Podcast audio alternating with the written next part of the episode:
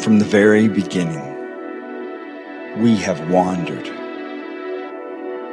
We have searched the world for meaning and a higher purpose.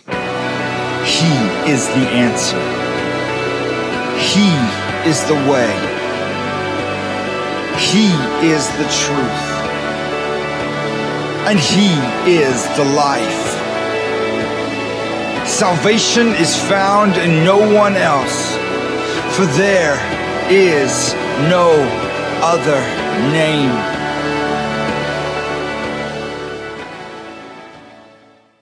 told you we were going to talk about the name of Jesus today. Um, so I, I have loved all of the years that God has afforded me the opportunity to be one of the pastors at Rolling Hills Community Church. And many of you kind of know a little bit of the story of how this campus of Rolling Hills came to be. There's been a church here for over 100 years and a, a little over a year ago, almost a year and a half, um, this church that I was serving on staff in at, in Franklin merged with the church that was here to form one congregation um, so that we could continue reaching this community together. And I'll tell you, for all of those first 11 years on staff at Rolling Hills Community Church, I would have qualified myself as like a solid number two guy. Like, like that was, that was my role on Sunday mornings when the lead pastor went on like family vacation or when he went on a mission trip or when he went like, um, just wanted a little break from normal Sunday morning communication, then, then I could step into that gap and fulfill that role and be the communicator on Sunday. Now, in those 11 years, I gotta tell you, I did zero Easter Sundays and zero Christmas Eves. And this is why. Because when you're the lead pastor of a congregation, those are the Sundays that you're always there. Now, like I'm a rock star at 4th of July, Memorial Day, Labor Day.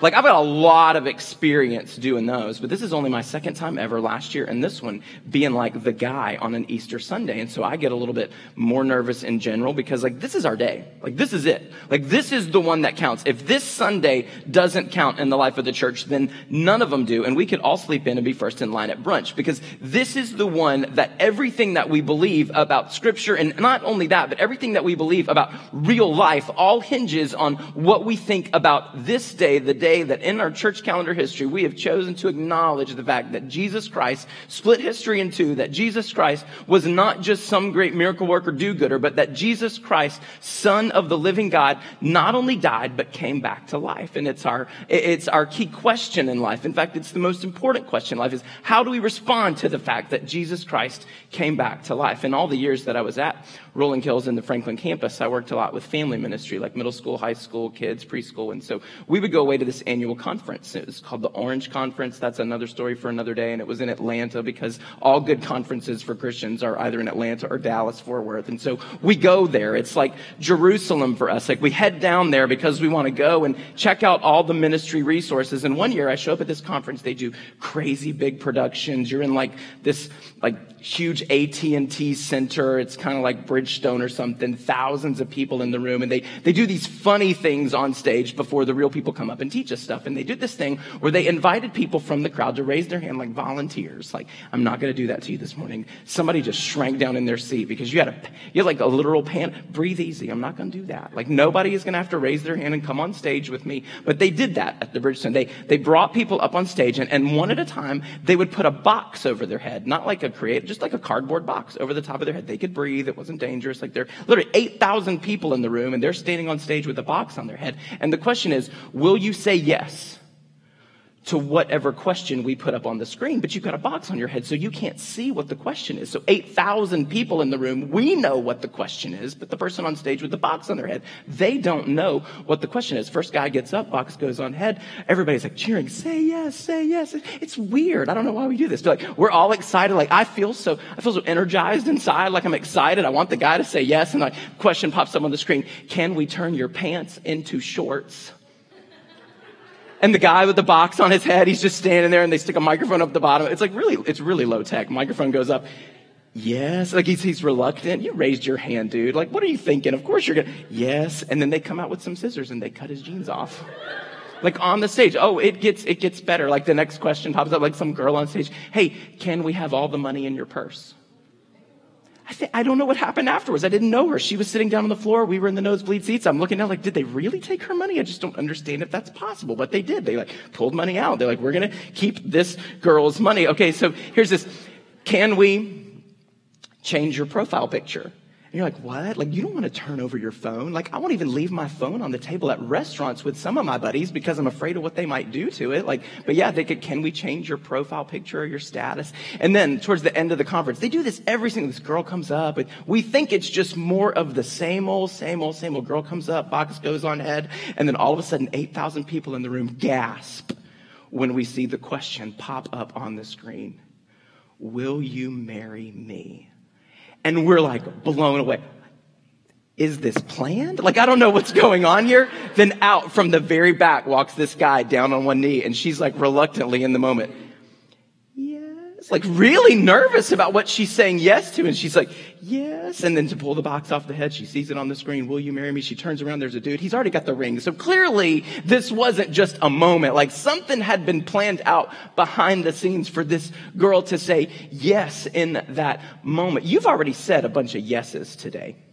You've said yes to coming to church. Like somebody either asked you, or maybe you just felt like, okay, I should. Like, you know, it's Easter Sunday and I've got this new outfit. Really, I just wanted an excuse to. You said yes to coming here today. Thank you.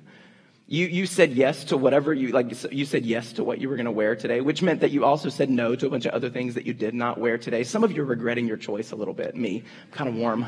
Um, but I matched my little boy today. Like, we're wearing matching bow ties.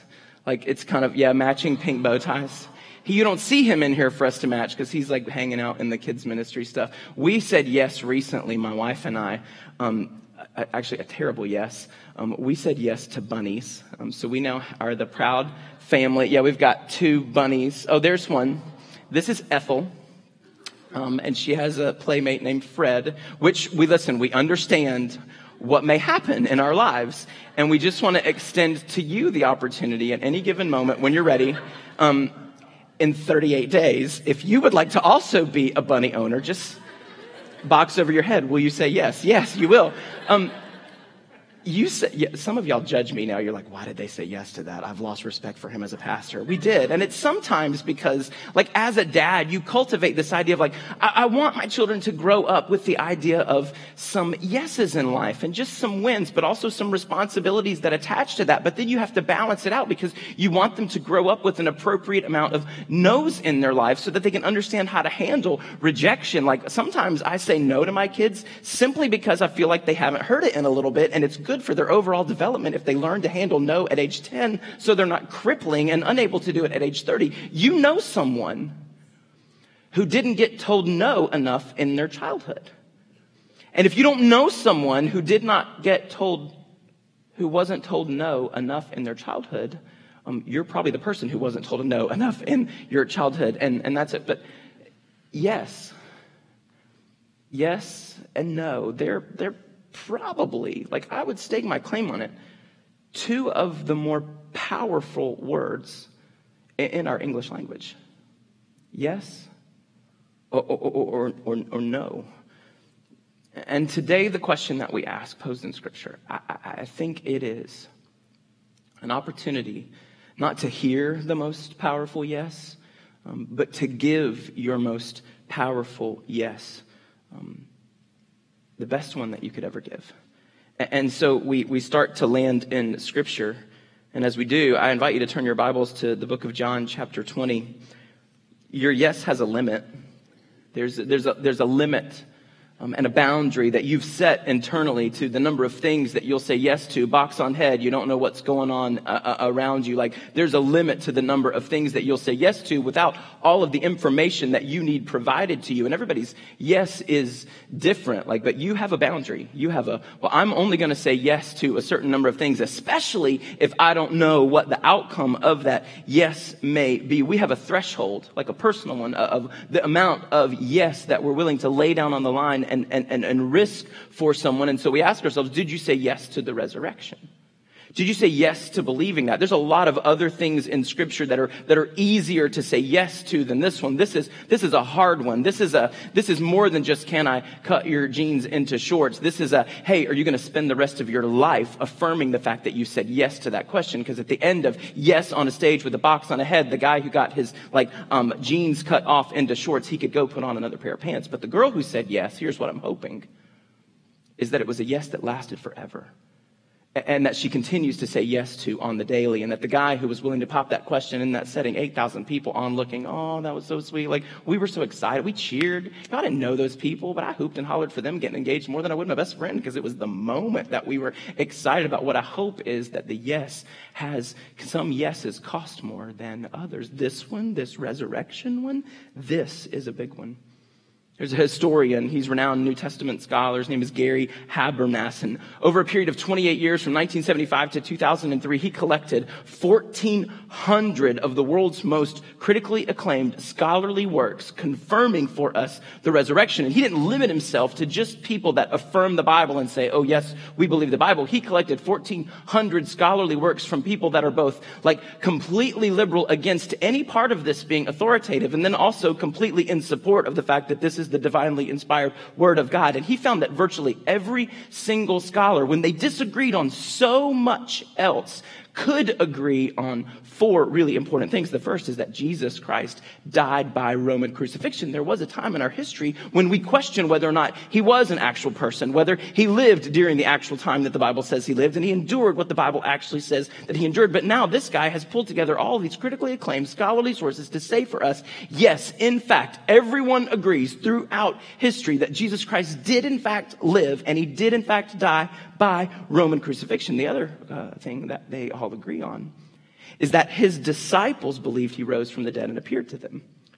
So much so that they were willing to suffer and die themselves for the fact that they believed it and said yes to it. Scholars agree that those guys really believed it. It was not a divine conspiracy. It was not like some big, huge cover up where they huddled around in a room and said, let's hide the body. No, like we really believe that they believed that Jesus Christ came back to life. Scholars also agree, like those who don't agree on anything else, agree that there was a guy named the Apostle Paul who at one point persecuted Christians, suddenly became a Christian and a leading voice in Christianity because he believed he had seen the risen Jesus. And they all agree that there was a skeptic, a brother of Jesus, whose name was James, was suddenly converted after he saw the risen Jesus. So we get together and we say, yeah, on both sides of the spectrum, we will agree that there was a person named Jesus who died on a Roman cross. And we'll believe that there was all these other people who gave their yes, who gave their lives, everything that they did from that point forward was bound by the fact that they said, yes, Jesus Christ did in fact come back to life. Habermas also found that about 75% of scholars also agree, both sides of the spectrum, those who are in support of scripture and those who are adamantly opposed to Christianity also agree. 75% of them also say there was an empty tomb that at one point belonged to Jesus. We're no longer uh, uh, accusing them of just misplacing where the grave was. We're no longer saying, oh, that is an empty tomb, but it probably was. Like, we're literally believing that all these scholars come together to say, yep, in fact, there actually is an empty tomb. People want today to claim Jesus as uh, Jesus keeps saying the name. There's no other name. Like they want to claim this name as an important historical figure who said uh, a lot of really great things, who defined for us a, a, real picture of what love is, who who gave us a better understanding of what peace could be. But do they really believe the people who want to claim Jesus as a historical figure who said good things and did good things? Do they really believe that he was also, in fact, a martyr who came to pay a sacrificial price? Price for my sin and your sin, and ultimately whose resurrected life paved the way for us to live forever. That's the ultimate question. And I would say that you can't believe in one truly. You can't believe in and understand one truly. You can't truly dive in and understand and grapple with the love and the peace and the miracles and the life of Jesus without also coming to the point in your life where you're also willing to say yes to the resurrection of Jesus. And so today, what we do is, is we prepare ourselves to give a, a, a very permanent, once and for all, very committed yes, or just be really, really confident in your no. And Father, as we open your word um, and as we dive into what Scripture says about your truth, and as we understand the Savior and the sacrifice that you gave to us and that you made for us, what I pray is that you would, by the supernatural power of your Holy Spirit, um, take away any of the messed up words I might say, and ultimately you do the work of speaking to the hearts of people in a way that only you can because you're good and because you're real. And we say yes to you today. Amen. All, all, series long, we've been kind of launching out into every single one of these messages titled Jesus, Way, Truth, Life, um, by, by, reciting John 14, 6. And today I want to take it a step further by going into John 14, 7, because Jesus tells his disciples in a moment where they feel really troubled. He's already started to communicate to them the fact that he's going to die, and, and that's stressing them out because they've been following this guy for years and they don't want him to die because they need him as their leader, and they're still confused about all the events that are going to take place in this Passion Week where we celebrate Easter and so, like Thomas speaks up and says, Lord, we don't know the way that you're going. And so Jesus answered him and says, John 14, 6, I am the way and the truth and the life. No one comes to the Father except through me. That's an only statement. Jesus is communicating to them, I'm the only way, the only truth, the only life. Nobody gets to God but through me. And he goes on and he says these words in verse 7. I want to highlight him. He says, If you really know me, if you really know me, if we've not just been hanging out as acquaintances, if you've just not been making false assumptions about me for the past couple of years, if you really know me, if you've been really understanding the things that I've been trying to tell you all along the way, if you really know me, you will know my Father. He's talking about God, Almighty Creator of the whole universe. Like you will know my Father as well. And then he says, from now on, you do know him and you have seen him. The disciples were troubled. That, that word in Greek literally means anxious and depressed. We all know what that feels like from time to time. And they're, they're literally stressed out by all the things that Jesus was saying. And he offers them comfort in the moment and says to them, Hey, I'm going to show you the way. I'm going to tell you what the way is. I'm it. You don't have to figure out alternative routes. You don't have to look for other plans. I'm the way to the Father. Nobody gets there but through me. It's one way access. And then he says, Hey, by the way, if you, ha- if you see me, if you believe me, if you know me, then you also know God. Like you, you know God. You have a relationship with Him from now on, from this point forward. You, you've, you've seen Jesus, then that means that you've seen God. Sum it all up. It's only Jesus. His whole purpose is to pave a way for people to know God so that they could be made right with God. Why would we want to be right with God? It's because of sin in our life. Sin that started in a garden that separated us from Him. Man's selfishness, deciding to do things our own way, creating a rift between us and God that always had to be reckoned that always had to be fixed. God always had a plan to make himself known to people. So he chose the Israelites and he gave them this system. He gave them this law so that they could understand him. And he gave them this sacrificial system so that annually, on the regular, they would take a, a, an animal and the blood of it and they would shed it over an altar. And, and by the blood sacrifice of that animal, all the sins of the community up to that point that year would be forgiven. And Jesus came to be the once and final for all sacrifice so that all of that Old Testament scripture of like, like, like obedience obedience versus disobedience and the cycled in and out of Israel being good to God and not good to God and the sacrifices that had to be ensued along the way. Like Jesus came as a fulfillment of all of that foreshadowing so that once and for all, mankind's sin could be atoned for. It's the greatest theological concept in, in, in like not our time, but like ever. Substitutionary atonement. That, that someone would die as a substitute in my place. So God himself, through the Jews and through this line of history, came and provided a once and for all sacrifice. And if you believe in God, then you believe in his son Jesus. And if you believe in his son Jesus, then you have connected with God. It's in your worship guide, if you're a person that likes to take notes and follow along, that, that, that Jesus ultimately came to show us God. And you could fill in that blank with anything that you want to fill it, like whatever you're most comfortable filling in that blank with. You could say, like, Jesus came to show us love. That's a great thing. Put that down. Or, or you can write down, no, Jesus came to give us peace or to show us peace. That's a great thing. You can write that down. Like, Jesus came to offer us forgiveness. Forgiveness is essential. You can, you can write that down. But ultimately, if you don't understand that Jesus came to show us who God is, we're missing something. Because all the love and all the peace and all the hope and all the forgiveness in the world does not truly come into our lives until we understand that Jesus Christ is the crucified and ultimately resurrected Son of God who came to show us our Father. So it happened. Jesus was um, arrested.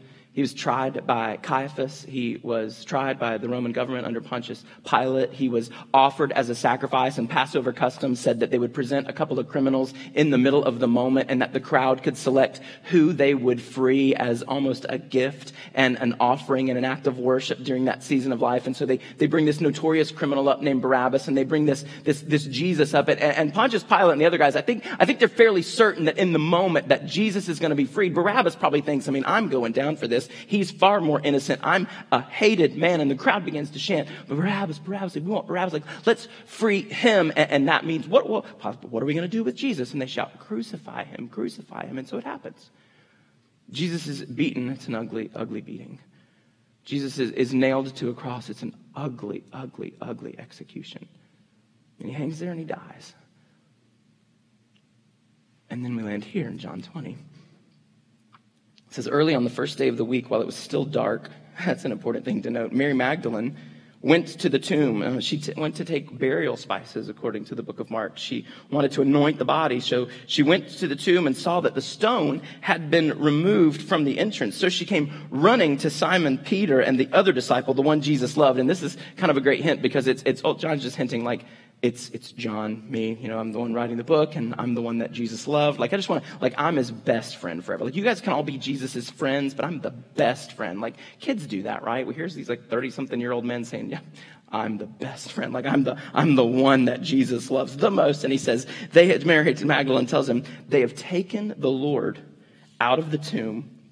And we don't know where they have put him. Like she doesn't get it at this point. She thinks that somebody just moved the body. Like somebody took him down. The book of Matthew tells us like why the body was there in the first place because these crucified, like the Roman streets used to be like laden with people who were crucified and they would just get this big pit burial where lots of bodies would be disposed of in the moment. But here in this time, like Jesus is buried in an actual tomb. And because it was customary that if somebody, a family or a relative or someone who had means in life was able to take and dispose of the body, the Romans would allow it to happen. And so this guy, Joseph of Arimathea, he has a nice tomb. He, he asks for Jesus' body and they grant it. And so it's carved out of a, a cave and a stone is rolled in front of it. And so she comes back and she's like, the stone's moved, the body's gone. So Peter, verse 3, and the other disciple, you know, the one that Jesus loved the most, started for the tomb. I love this detail. Both were running, but the other disciple, the one that the BFF, the one that Jesus loved, outran Peter and reached the tomb first. Why is this in the Bible? Like, why is this? Like, why are we allowed to all of a sudden brag in scripture? I'm the faster runner. He likes me better and I run faster than you. Like, if I was Peter, I would be so depressed in the moment. It's, oh, it's because I ate that extra fried chicken. Like, whatever, like, whatever reason. It's like, no, I got like a cramp. No, I don't know what the excuse that he would have made in the moment, but John wants to make very clear. He got there first. It says that he bent over and looked in at the strips of linen lying there, but he did not go in. Then Simon Peter, like, what took you so long? Then Simon Peter came along behind him and went straight into the tomb. He saw the strips of linen laying there, as well as the cloth that had been wrapped around Jesus' head. This is not the work of hurried grave robbers. They're neatly folded within. The cloth was still lying in its place, separate from the linen. Finally, the other disciple like, as a reminder, who had reached the tomb first? Like, I got there first. Finally, the other disciple, you didn't know the Bible was funny. Finally, the other disciple who had reached the tomb first also went inside. He saw and believed. And then parentheses, they still did not understand from scripture that Jesus had to rise from the dead. And it says they went back to where they were staying. I don't know how I would have responded in that moment to find like the body missing. I don't know if I would have gone straight to the guards who had been placed there. They had been placed there because the Jews were worried that the disciples would come and try to steal the body. So the book of Matthew tells us that they placed a guard at the tomb. They like put it on guard so that nobody could come and roll a stone away and try to steal the body. And the Bible says that they sealed it with the Roman seal, which meant that if you come and you break this seal, it's punishable by death. This was the most heavily guarded tomb of some Jewish guy, everybody knew he was more than just that. And so these guys, they, they find that Jesus is missing. I don't know what I would have done in that moment, but they just went back to where they were staying. It says, Now Mary, she stood outside the tomb crying. As she wept, She bent over to look into the tomb and she saw two angels in white. It's literally that they're clothed in lightning, seated where Jesus' body had been. I don't know how Simon Peter and the disciple that Jesus loved, who is the faster runner, I don't know how they missed the two guys seated there in white, covered in lightning, but, but they missed it and, and that wasn't there for them. But Mary, she saw it and, and they asked her, verse 12, at 13, woman, why are you crying? And she says, They've taken my Lord away, and I don't know where they have put him. At this, she turned around and saw Jesus standing there. So no more guys in light, but this time she sees Jesus, but she did not realize that it was Jesus. Well, it was dark. Remember that detail? Still dark outside. Maybe she couldn't see very well. Maybe she like had like a degenerative immaculate, like maybe and, and like vision wasn't like the best thing for her right then. Like there was no chance for her to go to like an optometrist and get some bifocals and like be able to see like like there this guy standing in the distance. Or maybe it's that she'd been doing like the ugly cry and like her mascara was running and she just couldn't see anymore because everything was so hazy and fuzzy. But she looked at Jesus and and she did not know that it was him. And so verse 15, he asked her, Woman, why are you crying? Who is it that you're looking for? Thinking he was the gardener, she said, Sir, if you have carried him away, tell me where you have put him, and I will get him. And then Jesus said to her, Mary. Just her name, Mary. And there are moments in my life when my yes was really bold. Yes, I believe that you're alive, Jesus. And I knew that he, Nick. And there's moments in my life, box over my head, not really sure of what I'm being asked, and I'm just like, a, a sheepish, yes. Do you believe me enough to follow me? Yes. Do you, do you believe me enough to tell others about me? Yes. Do you believe me enough to take a big, huge risk? I don't know. Yes. And I hear those, like the, the voice of God. Nick. Mary, she turned toward him and she cried out in Aramaic, Rabboni, which means teacher. There's only, there's only one other moment when, when that word appears in the Greek New Testament. It's in, in Mark chapter 10 when Jesus heals a blind guy named Bartimaeus. And I love the connection point. Because yeah, Jesus healed a blind guy, and now he's taken away a piece of the blindness from this girl. Rabboni, she recognized him. Jesus said, Do not hold on to me, for I have not yet ascended to the Father. Go instead to my brothers. This is the first time that the disciples, the follower of Jesus, have now been called brothers. And tell them, I am ascending to my Father and your Father. How are we brothers? Well, we got the same dad. I'm ascending to my Father and your Father, to my God and your God. If you've seen Jesus, then you've seen God. If you know Jesus, then you know God. Mary Magdalene went to the other disciples, those brothers, with the news I have seen the Lord. And she told them that he had said these things to her. It's kind of a miracle for half the people in the room that it was women who initially found out that Jesus had been resurrected, it was a big deal. It's a big deal because this Jesus was, uh, was a powerful, powerful advocate for women in that world and women whose testimony would not have held up in court, who weren't allowed to make an accusation that would hold up in a court system in either culture, the Jewish or the Roman. The women's testimony did not count. How embarrassing and how enlightening that in, uh, of anyone that New Testament writers could have celebrated being the first ones to proclaim that Jesus is alive. I have seen him was a woman. If we were making this up, if there was some kind of divine conspiracy, if the guys huddled around in a room and said, let's just hide the body and we'll tell everyone that he came back to life. What's the most convincing thing that we could do to get people to believe that Jesus came back to life? We'll get some women to be the first. No way. You want to know how this is real?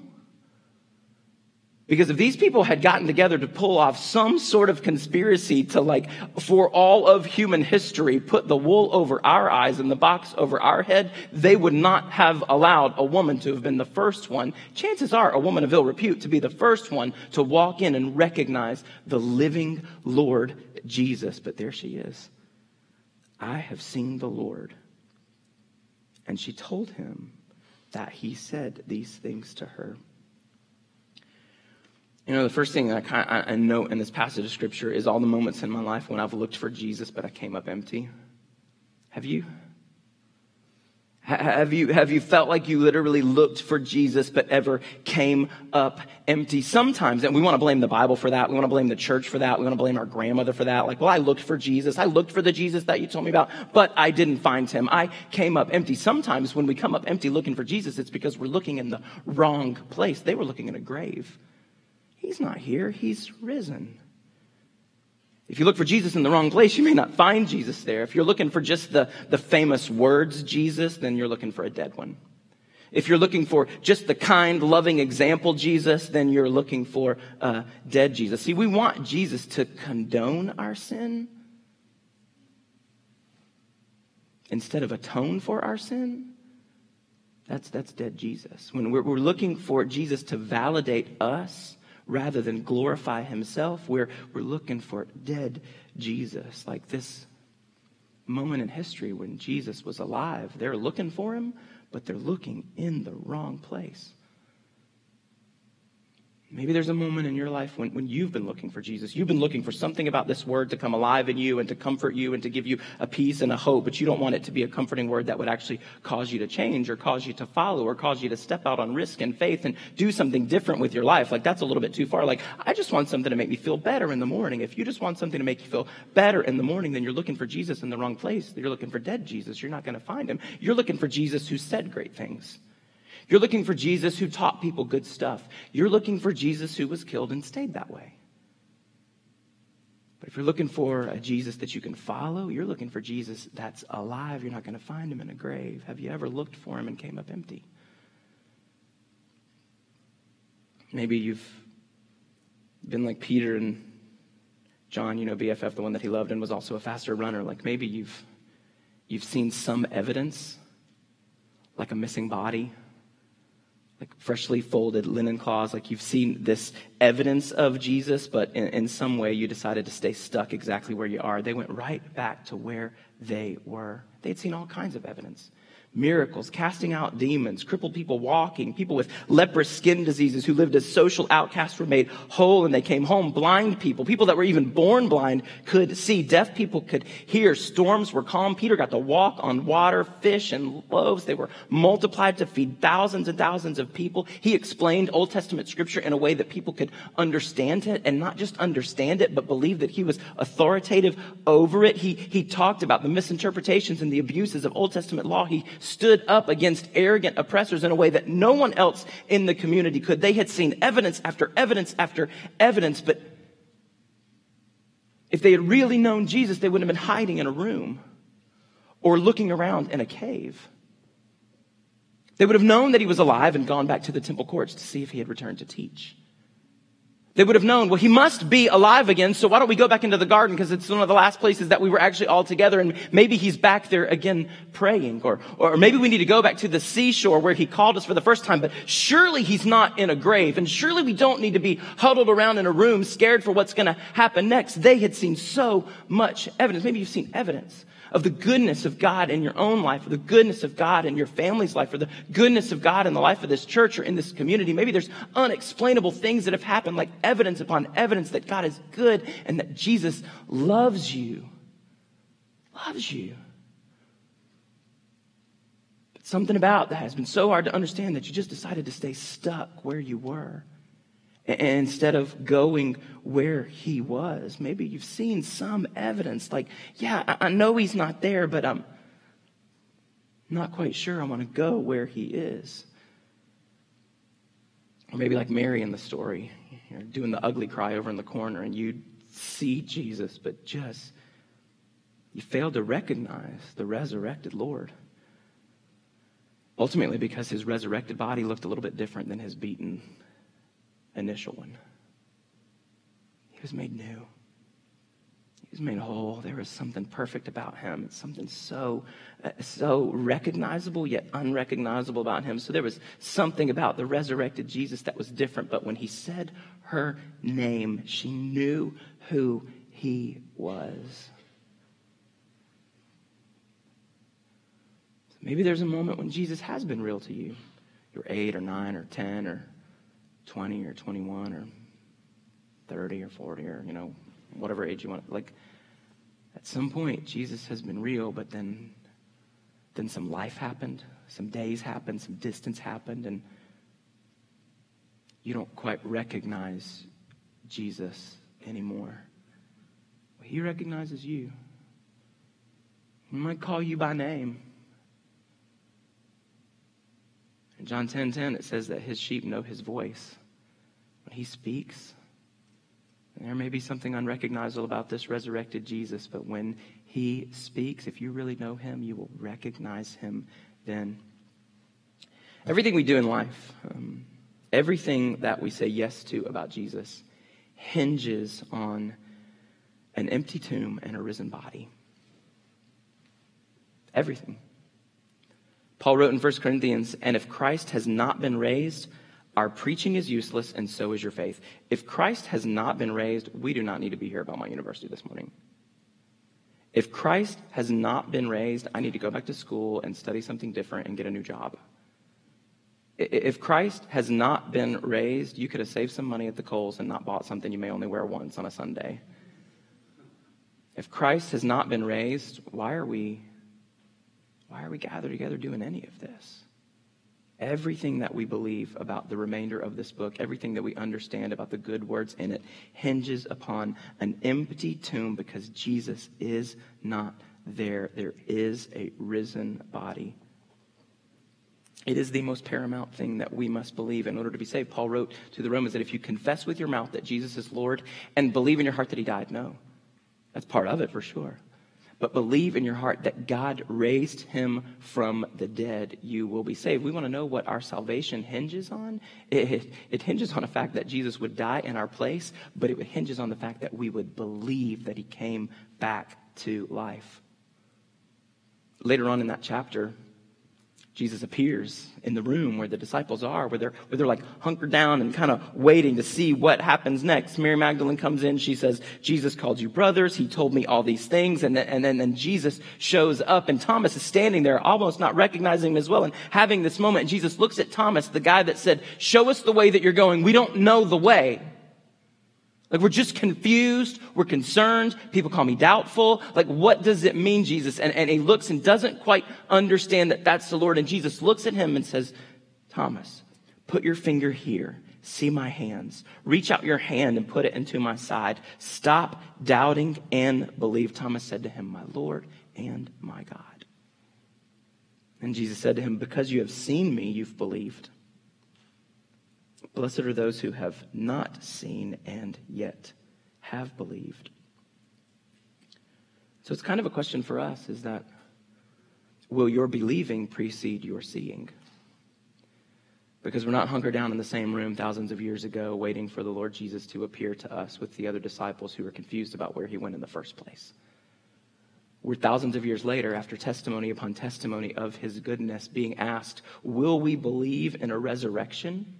Will we believe in a risen Jesus? Will we believe in the power of an empty tomb, even without touching the hands and feeling the side? Because if we are, the Bible says that we are blessed. Will your believing in Jesus precede your seeing? Will you give him a yes, even though you can't see the fullness of the question? That's what Easter Sunday is.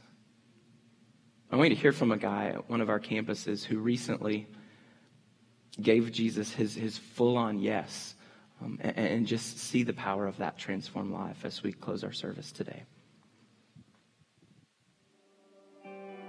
My name's Corey Lipke. I grew up in a small little town in Ohio called Maria Stein. My wife's Haley, and then we have a little two year old Jax.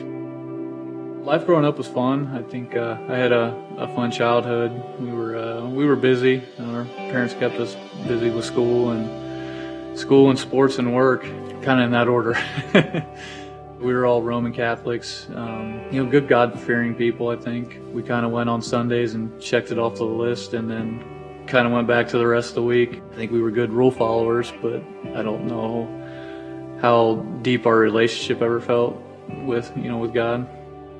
My career side started, I guess, in high school. My dad was a basketball coach, and I loved basketball and, and football, and baseball was always kind of my the thing I played because it was the spring, and that's what everybody else was doing. But I always enjoyed it.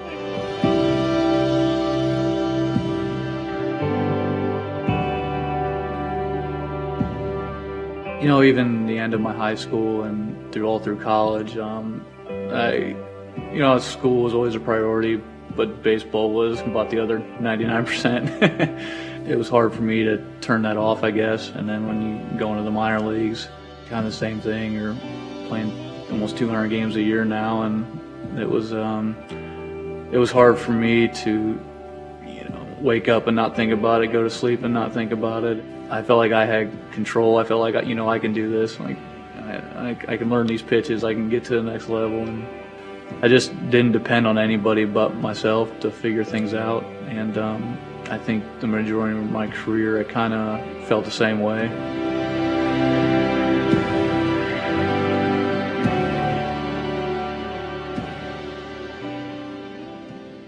You know, I thought my whole life this is what I was waiting for. You know, like I'm, finally baseball was over. You know, we had some time or we didn't have to work, and I got to travel, see friends, and you know, do everything I haven't been able to do my whole life, but there was just something still wrong. I have a great wife that I, I feel like I don't deserve, and I got a, you know, a great healthy two year old, and something's still missing. Like something's not there, something's wrong. Earlier this summer, we had uh, a family friend of ours we lost. He was our football coach and had three kids, and just had um, got a brain cancer, and you know, it took him really quick. And I just remember thinking, I met God unexpectedly right now. I don't like what I'd have to tell him as far as what I've done with my life to um, kind of further his kingdom. You know, being a good person and having a good career isn't isn't enough, and I know it's not enough. It wasn't until I started, you know, being more active with the church and starting to, you know, read the Bible every morning. And uh, you know, next thing you know, I joined the Bible study, and we we're in a community group now, and uh, God has just keep putting people into our lives that have just made a you know unbelievable difference with, with me and my wife.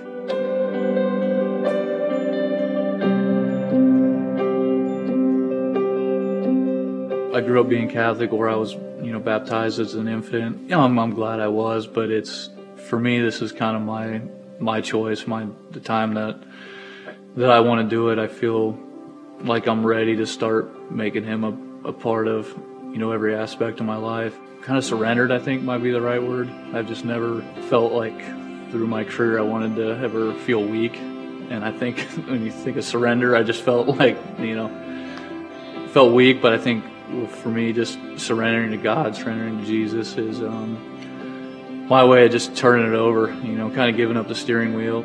Getting baptized to me means I know what's important in my life now, and you know it's God, it's Jesus, and uh, I want them to start being number one, um, my number one priority.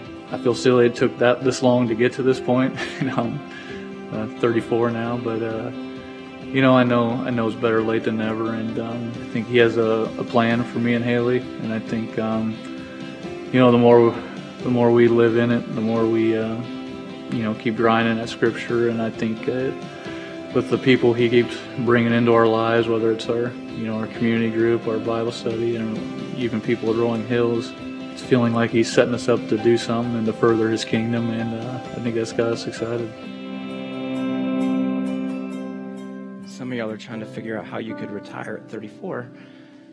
Um, I, I, love the idea that um, God orchestrated some circumstances in his life to put a very powerful question in, in front of this fella and he said yes.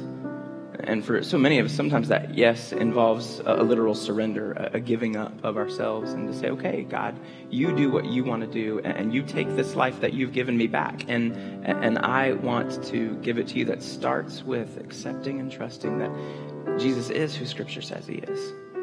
He, he is who the disciples claim Him to be. He is who that woman encountered him and knew he was the living resurrected Lord Jesus. And I want you to say yes to that. We talked about this earlier in the service on the perforated tear out connection card in everyone's worship guide this morning. You have a pen, you can do this. It's a it's a chance just to kind of do a little spiritual inventory, an, an annual assessment to say, hey, where am I? Maybe somebody's checking off that A box because it means, okay, today's the day um, box over my head. I still don't know everything that's lying out there in front of me, but I am willing to say yes to Jesus, accept Him, and trust Him with my life.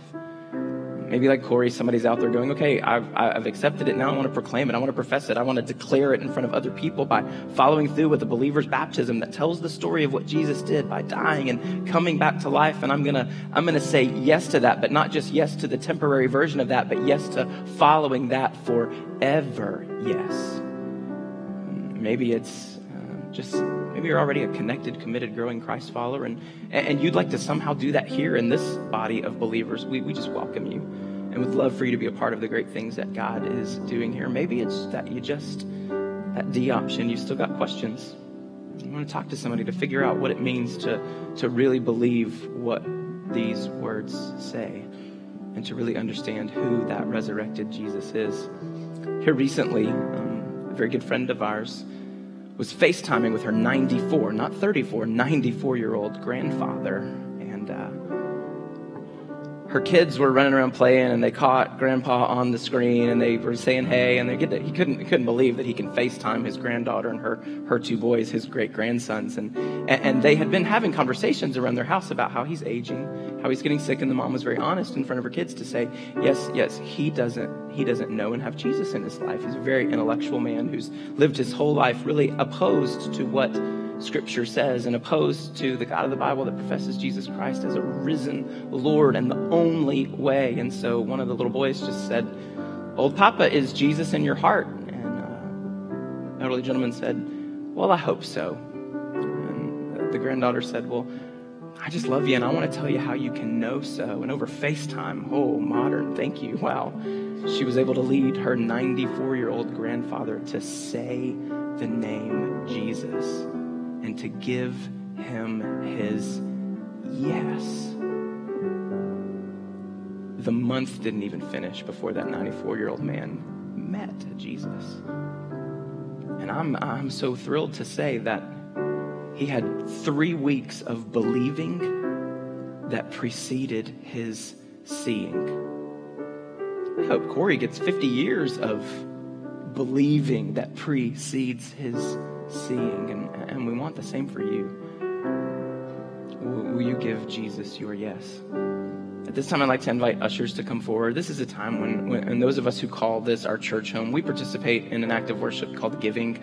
Um, eh, we support the mission of God's work in this community. We pool our resources together and say, Jesus, use these in a way to bless others in our community in a way that we certainly couldn't do by ourselves. And as the basket passes, what I invite you to do is to deposit that connection card and, and whatever box you've checked on the back of it to, to accept or be baptized or to remain committed. Whatever God is doing in your life, where is your yes? Father, we ask that you would be honored by our giving, and ultimately, Jesus, that you would be glorified by the fact that we have said your name today, and that we've said it in belief. And I pray for anyone in this room who has struggled with that, who has questioned that, who has doubted that, is that somehow, by the power of your Spirit today, you have invited them, in spite of the unanswered parts of our faith, you have invited them and inspired them and empowered them to give you their yes. We love you and we'll continue, we'll continue to say your name. We'll say that it's above every name. We'll say that you're the only way. We'll say that we completely trust you. You can have our yes forever because you're Jesus. Because you're not a dead martyr. You are a risen, living Savior. Yes. As we go today, God, we ask that you would continue to do the kind of work in our lives that you want to do and continue to develop us in, into being the kind of people that you've called us to be. We trust you, and we tell you that by the power of your good name, Jesus.